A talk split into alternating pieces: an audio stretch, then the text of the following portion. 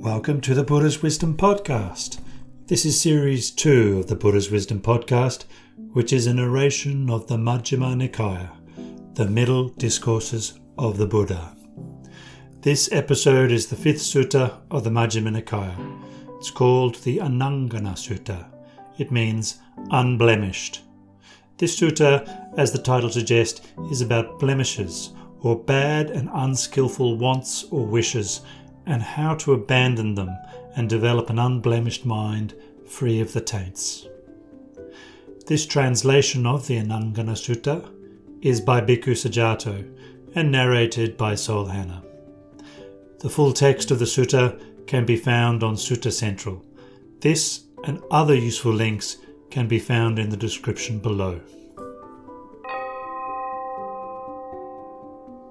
The Anangana Sutta Unblemished. So I have heard. At one time the Buddha was staying near Savatthi in Jeta's Grove, Anathapindika's monastery. There Sariputta addressed the mendicants. Reverends, mendicants! Reverend, they replied. Sariputta said this Mendicants, these four people are found in the world. What four? One person with a blemish doesn't truly understand there is a blemish in me.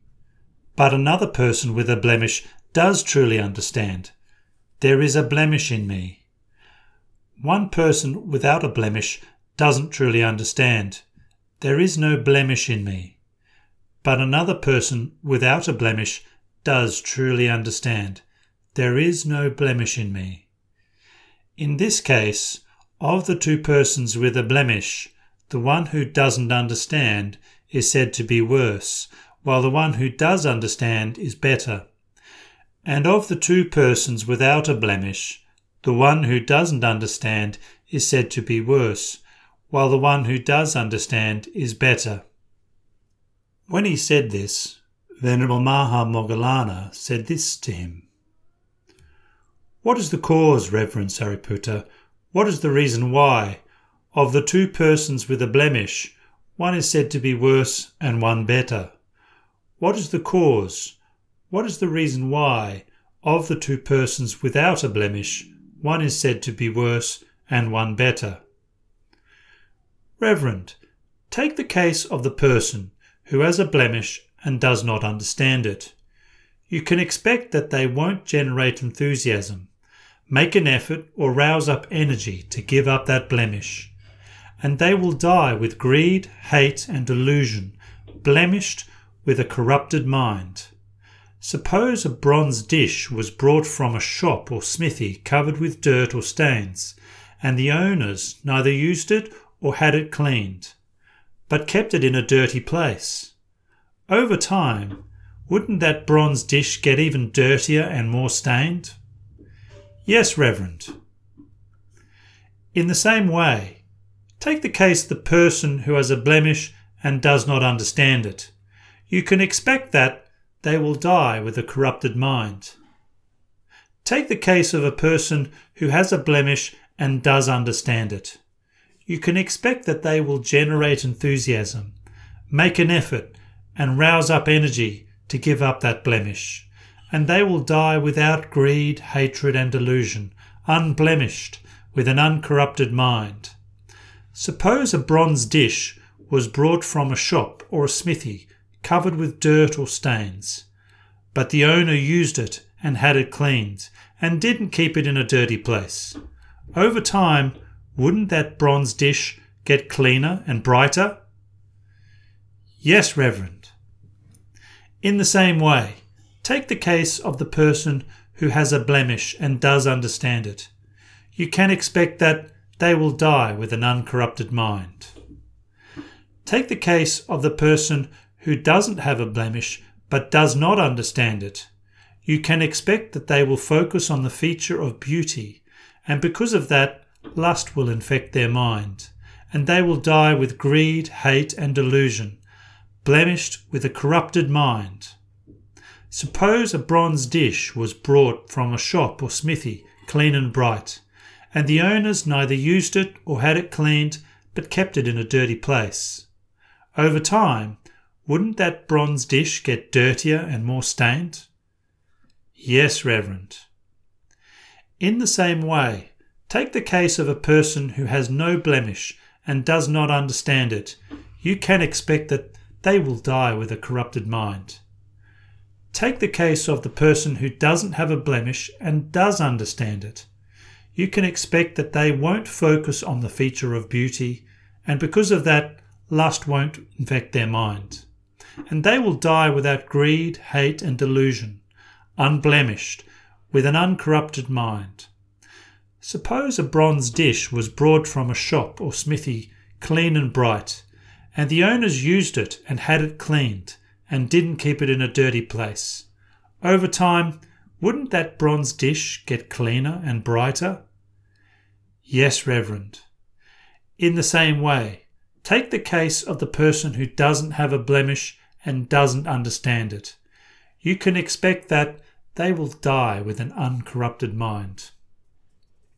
This is the cause, this is the reason why, of the two persons with a blemish, one is said to be worse and one better. And this is the cause, this is the reason why. Of the two persons without a blemish, one is said to be worse and one better. Reverend, the word blemish is spoken of, but what is blemish a term for? Reverend, blemish is a term for the spheres of bad, unskilful wishes. It's possible that some mendicant might wish if I commit an offence, I hope the mendicants don't find out. But it's possible that the mendicants do find out that the mendicant has committed an offence, thinking the mendicants have found out about my offence. They get angry and bitter, and that anger and that bitterness are both blemishes. It's possible that some mendicant might wish, if I commit an offence, I hope the mendicants accuse me in private, not in the middle of the Sangha. But it's possible that the mendicants do accuse the mendicant in the middle of the Sangha. It's possible that some mendicant might wish, if I commit an offence, I hope I'm accused by an equal, not by someone who is not an equal. But it's possible that someone who is not an equal accuses the mendicant. It's possible that some mendicant might wish, Oh, I hope the teacher will teach the mendicants by repeatedly questioning me alone, not some other mendicant. But it's possible that the teacher will teach the mendicants by repeatedly questioning some other mendicant. It's possible that some mendicant might wish, Oh, I hope the mendicants will enter the village for the meal, putting me at the very front, not some other mendicant but it's possible that the mendicants will enter the village for the meal, putting some other mendicant at the very front.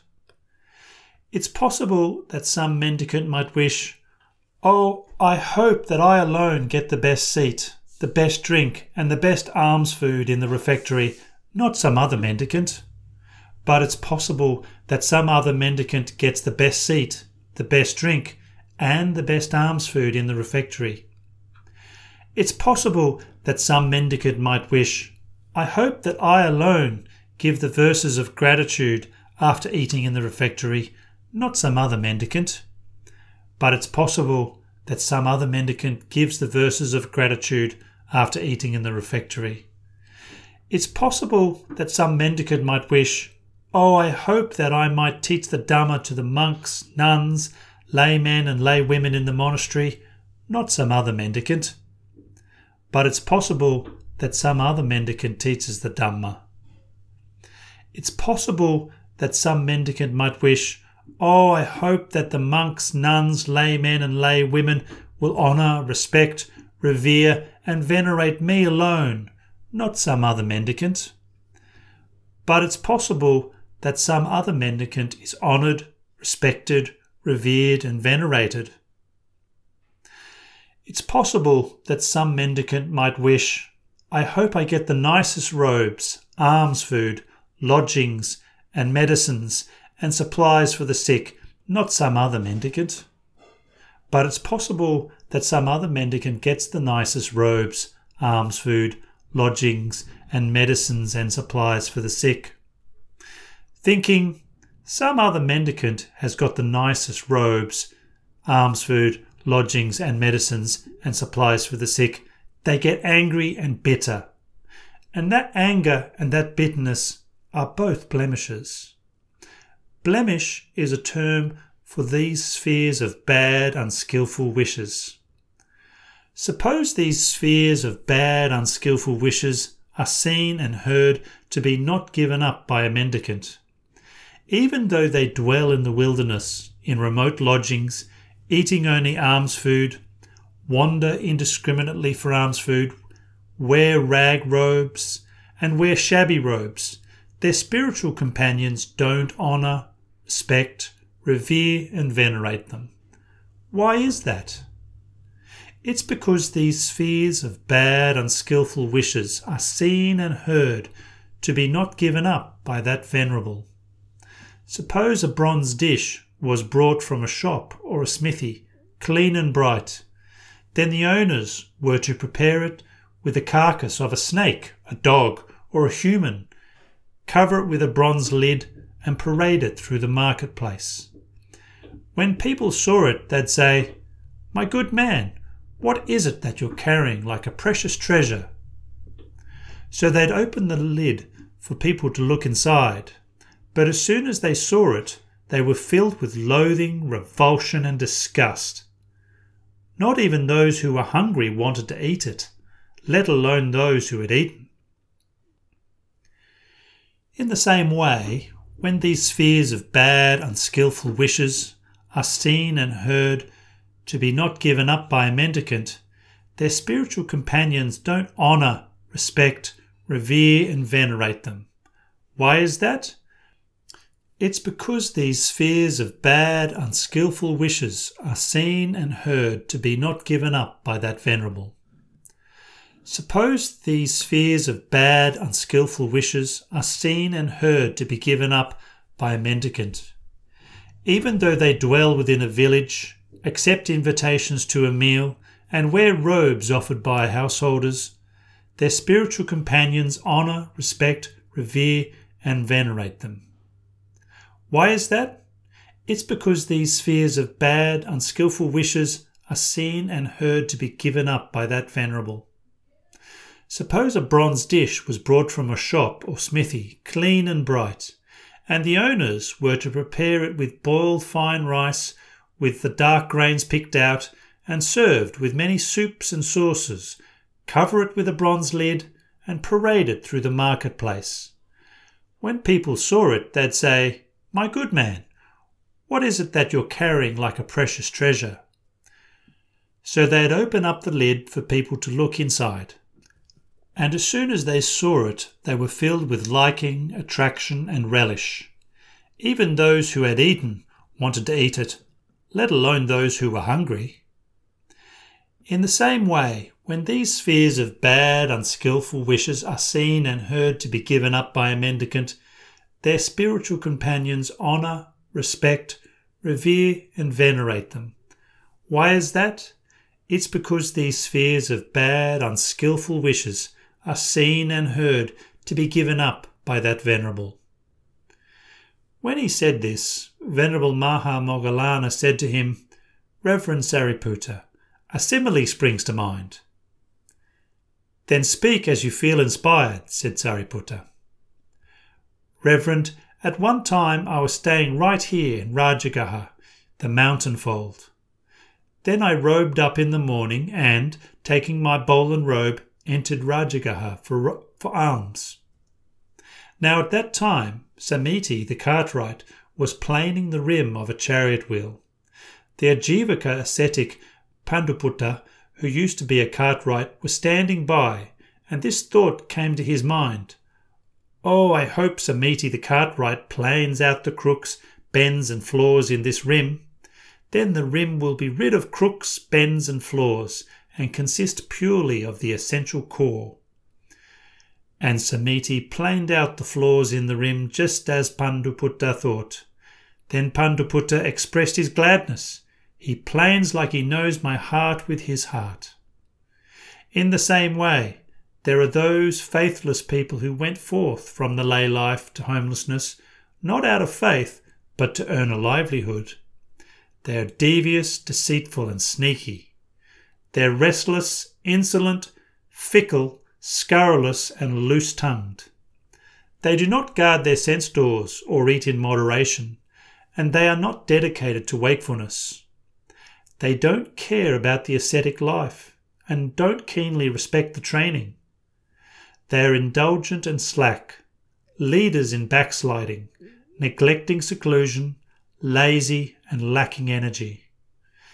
They are unmindful, lacking situational awareness and immersion, with straying minds, witless and stupid.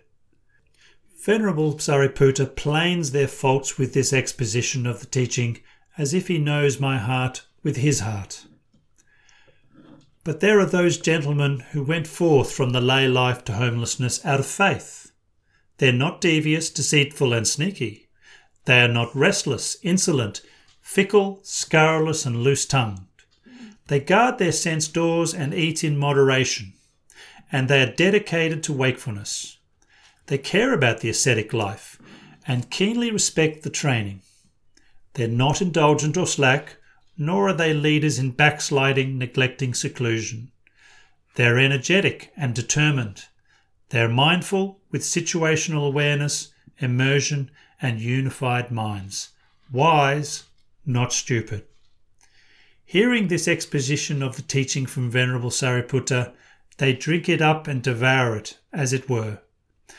And in speech and thought they say, It's good, sirs, that he draws his spiritual companions away from the unskilful and establishes them in the skilful. Suppose there were a woman or man who was young, youthful, and fond of adornments, and had bathed their head. After getting a garland of lotuses, jasmine, or liana flowers, they would take them in both hands and place them on the crown of the head. In the same way, those gentlemen who went forth from the lay life to homelessness out of faith, say, It's good, sirs, that he draws his spiritual companions away from the unskilful and establishes them in the skilful. And so these two spiritual giants agreed with each other's fine words.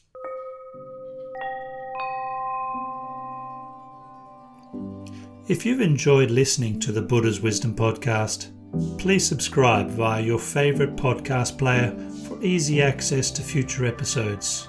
And share this podcast with friends and family who may benefit from this easily accessible teaching. If you'd like to find out more about the Buddha's Wisdom podcast, or if you'd like to support this free distribution Dharma project by making a one off or recurring donation, follow the everydaydharma.net link in the description below. Thanks for listening. May you all find happiness and peace. Thank you.